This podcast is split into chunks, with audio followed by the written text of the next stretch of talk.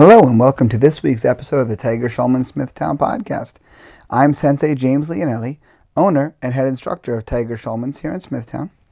I'm back again in my home recording studio, uh, and this week I have a requ- someone who made a request uh, for an episode topic. So uh, that'll be what I'll be talking about this evening or this week with you guys. And just some more food for thought, uh, a little bit of a way I think that we can, you know, help ourselves get our best out of whatever we do.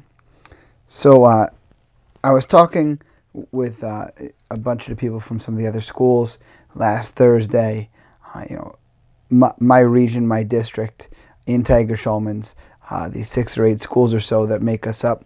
We get together every Thursday and we um, brainstorm. We tr- we train, of course, and then we talk about a whole bunch of different things to help make our schools better right, to help make our students better, to help make our schools better, to be more efficient in the things that we do, and to help communicate our message and, and train our students that much better. So I was talking uh, to one of the staff members in one of the other schools, and he was talking to me about the podcast I had just released.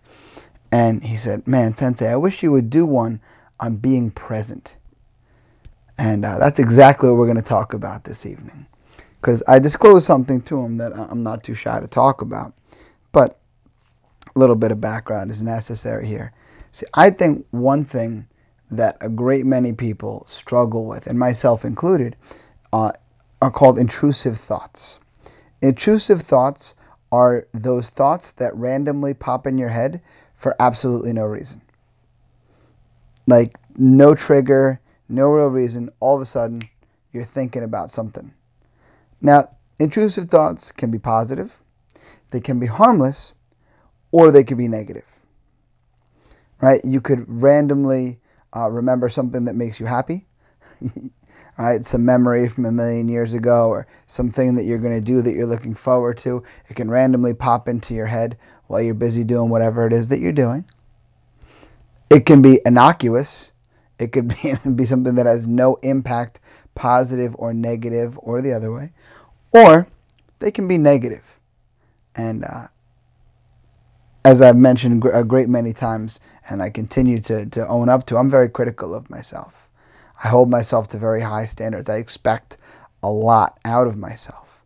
So, one of the things that I'm always working on is avoiding the negative intrusive thoughts, or rather, not so much uh, avoiding them because that's not how intrusive thoughts work. Uh, Think about it this way. You know how today, just randomly, some thought out of nowhere, something you hadn't thought about in forever, or was in no way related to what you were doing, hits you? You, you, you know that experience you had today like that? The dozen experiences you had today like that? That's how intrusive thoughts work. It's a very common thing. I think everybody has them. Just not everybody has tons of negative ones. But the negative ones come some, sometimes too.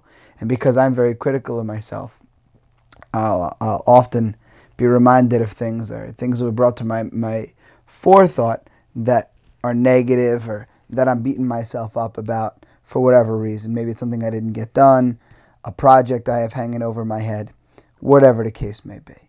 You know, th- there's a great many facets of life, and it could be related to any of those. But one of the things that I did at the advice of someone that I, I respect a lot is I put in some key places in my school because obviously that's where I spend a great majority of my time. I put a couple of like mantras, a couple of little thoughts for me to see, get triggered by, and come right back to baseline. So I have this whiteboard in my office, and it's right by my office door. If I ever like go in there to get a drink of water and I turn around, the whiteboard's right there. So as I'm walking back out, it's right there. And I have two quotes written on this whiteboard. Um, the first is a little long. Change your thoughts, change the world. Or if you want to change the world, start by changing your thoughts. I forget exactly which way it's written, but it's not the more important one in today's discussion. The more important one is just three simple words be, period, here, period, now, period. If you were to look on the wallpaper of my tablet that I use to do all my school related things while I'm teaching, the wallpaper says exactly the same thing. Be here now.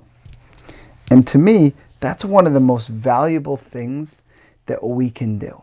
Now, obviously, when it comes to intrusive thoughts, it's a great thought to when those thoughts start taking over your brain and you start giving more attention to them than anything else. You have to remind yourself sometimes to be here now. But even beyond intrusive thoughts, if we were to think about other things that require our focus, I mean, so many times people get lost in the someday, in the in the future, in the six months from now, a year from now, this, that, the other. They get so lost in the daydream that they forget to be present in the now. They forget to sit here and enjoy what's going on right now. And it's one thing to like plan for, for things. Don't get me wrong.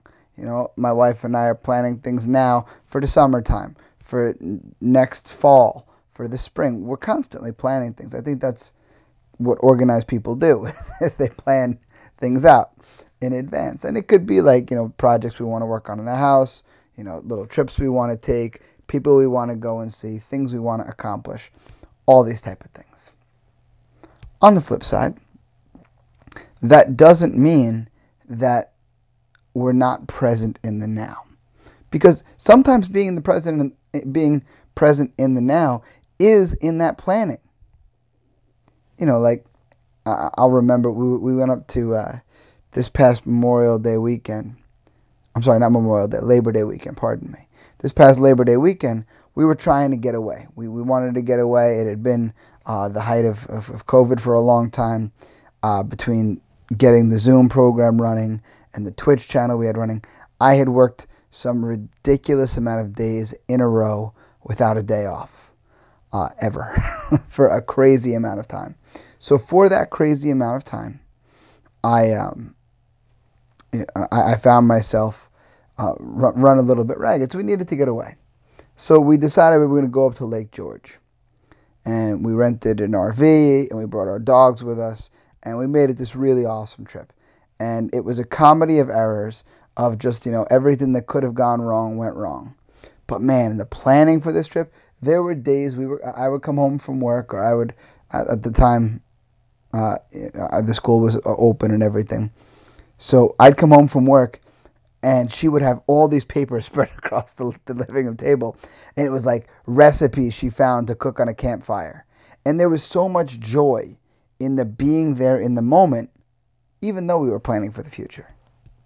It, but it wasn't like we were sitting here with our mind completely elsewhere.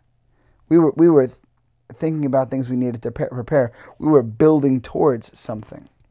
And then while we were there, the thing we didn't do while we were in Lake George, the thing we didn't do is we didn't let ourselves get mired too much in the world back home, in the things we had to do when we got back to work, in the this and the that and the other thing. What was really important was that we stayed the course, was that we stayed completely committed to what it is we were doing at that time. So often, we see people who are just checked out, like completely checked out. Uh, we were out to dinner the other night, and um, there was this group of, of like 20 something year old girls, and they were off to, to our, the opposite side of the room of the restaurant that we were at. And every one of these girls, first of all, they're taking selfies constantly, which is what it is. But I mean, the group of them, you know, group selfies, group selfies. And then as they take the group selfies and they're posting them up, you don't see the girls look up from their phones. They're so lost in that device that they're not there in the moment. Now, listen, I will be the first one to admit that when I am having mindless time, where I'm letting my mind be mindless, I don't mind doing stuff on my phone at all. When it's mindless time, when it's time to just let time waste away. But I make a really concerted effort that unless something urgent, incredibly pressing, pops up on that phone. I really make an effort to not be on it when it's time for us to be in the moment. When it's time for us to do whatever it is we're going to do. You know, like a frequent thing that we do with the dogs, uh, Mrs. Sensei and I, we love to go to some of the parks that are around here on Long Island that have hiking trails and stuff. And maybe that wouldn't be considered like a hike hike, but like take them on a big long walk through some of these crazy trails. And in that time, make a concerted effort to keep my phone in the pocket, to not let it come out, to be there. And, you know, we get into these crazy conversations, things that as long as we've been together, as much time as we spend together, she doesn't. She hasn't heard about some Boy Scout camping trip I took when I was 11. It, it's never come up before. There was no reason for it to come up, but we happened to be in the woods taking a walk down this path, and I saw this tree that, on this hill, and it reminded me of this time, and I'm brought back to being 11 years old. And we've connect. It gave us the ability to connect on an even deeper level. Now, what if we both had our earbuds in as we were walking and looking down on the screen as we were walking? it never would have happened. Again, don't get me wrong here. There is a time to have your completely mindless time. There's times you're just chilling on the couch and nothing else is going on. It is just shut off the brain time. And in that time, if you're going going to be checked out, that's one thing. But when you're there, really try to be there you see this very frequently when you go to think to events. I mean, here's a something some of us may not remember: concerts, uh, big events like that, parades, sporting events. So often you see somebody where they're at an event like this, and while the crowd is cheering, while whatever's going on is going on, they're not there. They're watching the concert or they're watching the um, whatever. They're watching the sporting event, the walkout of the athlete, whatever it is that they're watching. But they're watching it through the screen of their phone. They're not there now. It's one thing to take a picture at that sporting event. It's one thing to take a video when they're playing your favorite song.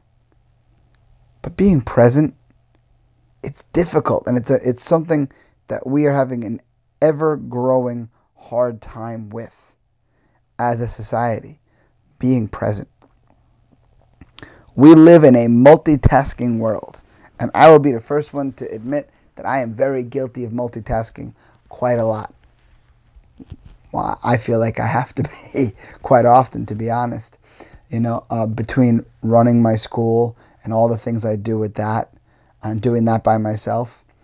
Uh, you know, and things for the podcast and things for home and all the other things that we do. I think there isn't a person among us who isn't spinning several plates at once, and I'm just like any other in that case. But we have to remember that there are certain moments that we just can't get back. And that's why mindfulness, being present, being in the moment, is such an important thing.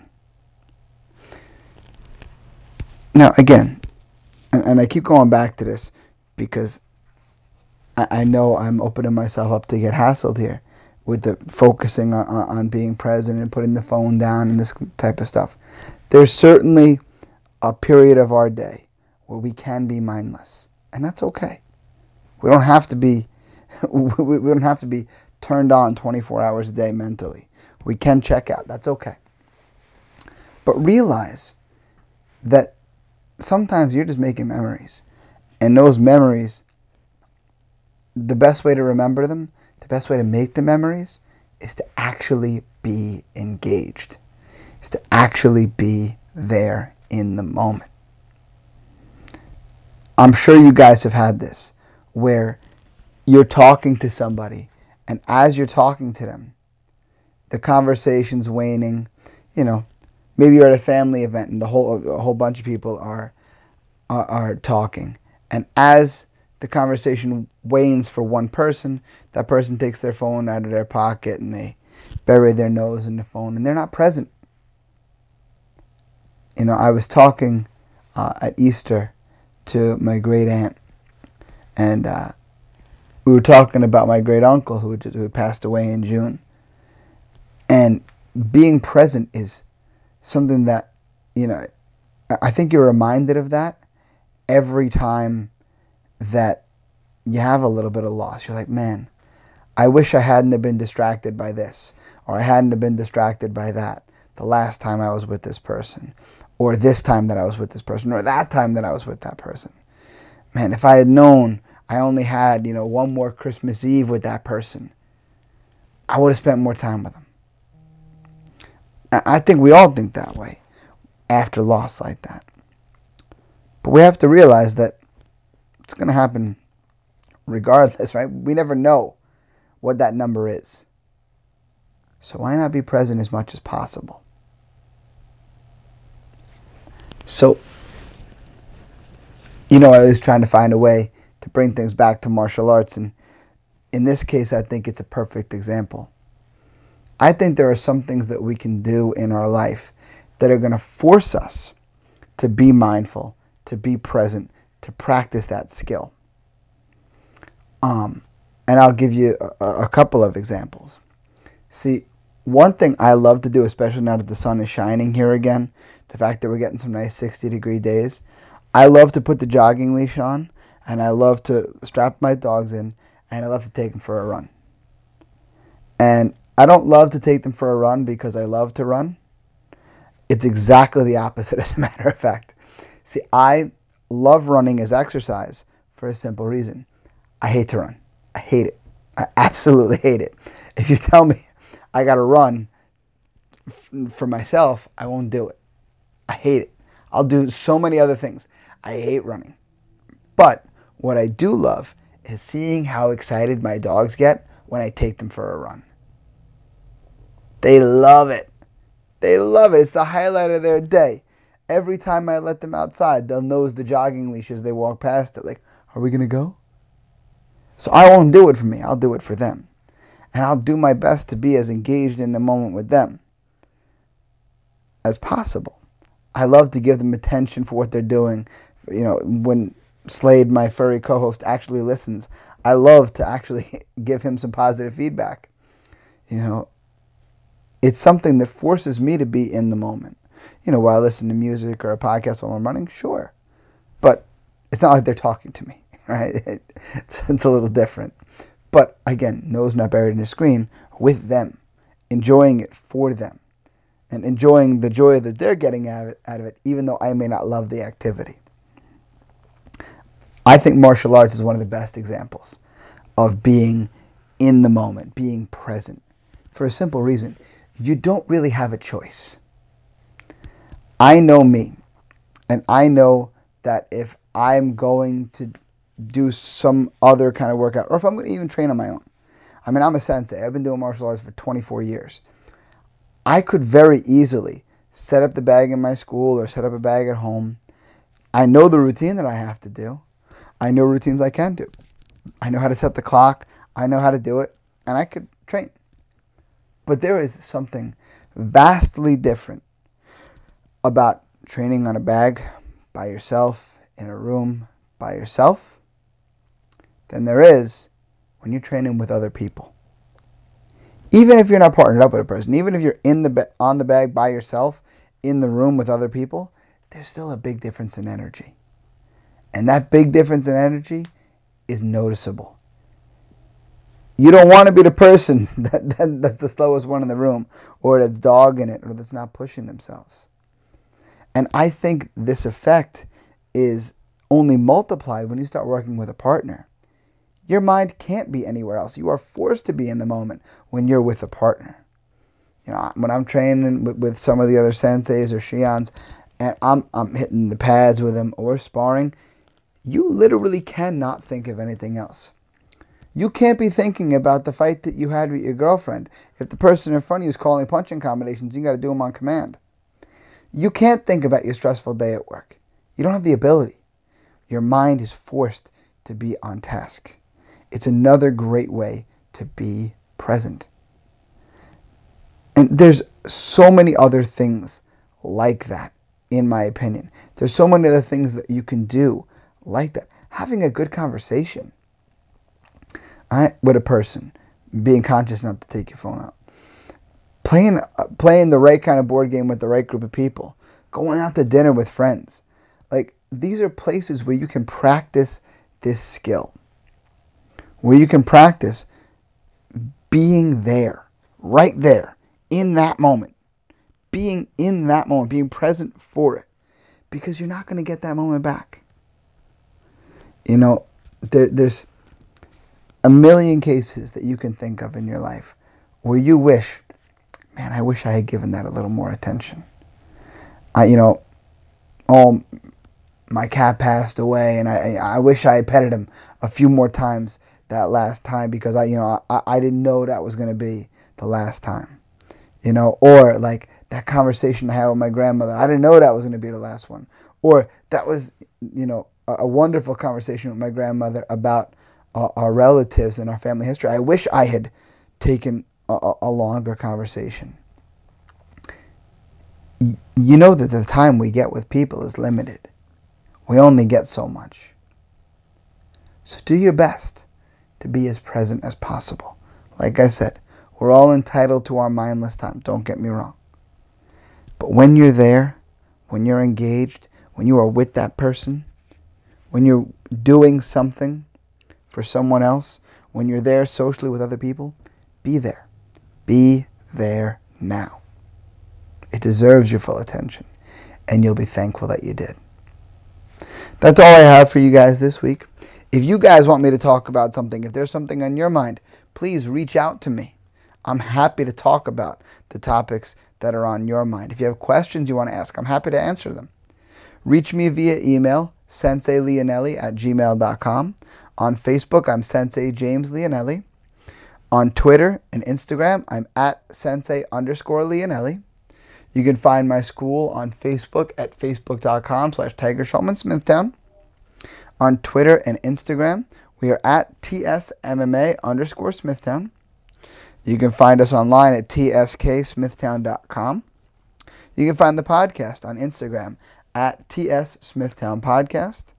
You can find out more about the Tiger Schulmann's organization as a whole at tsk.com. And until next time, my friends, I will see you guys on the map.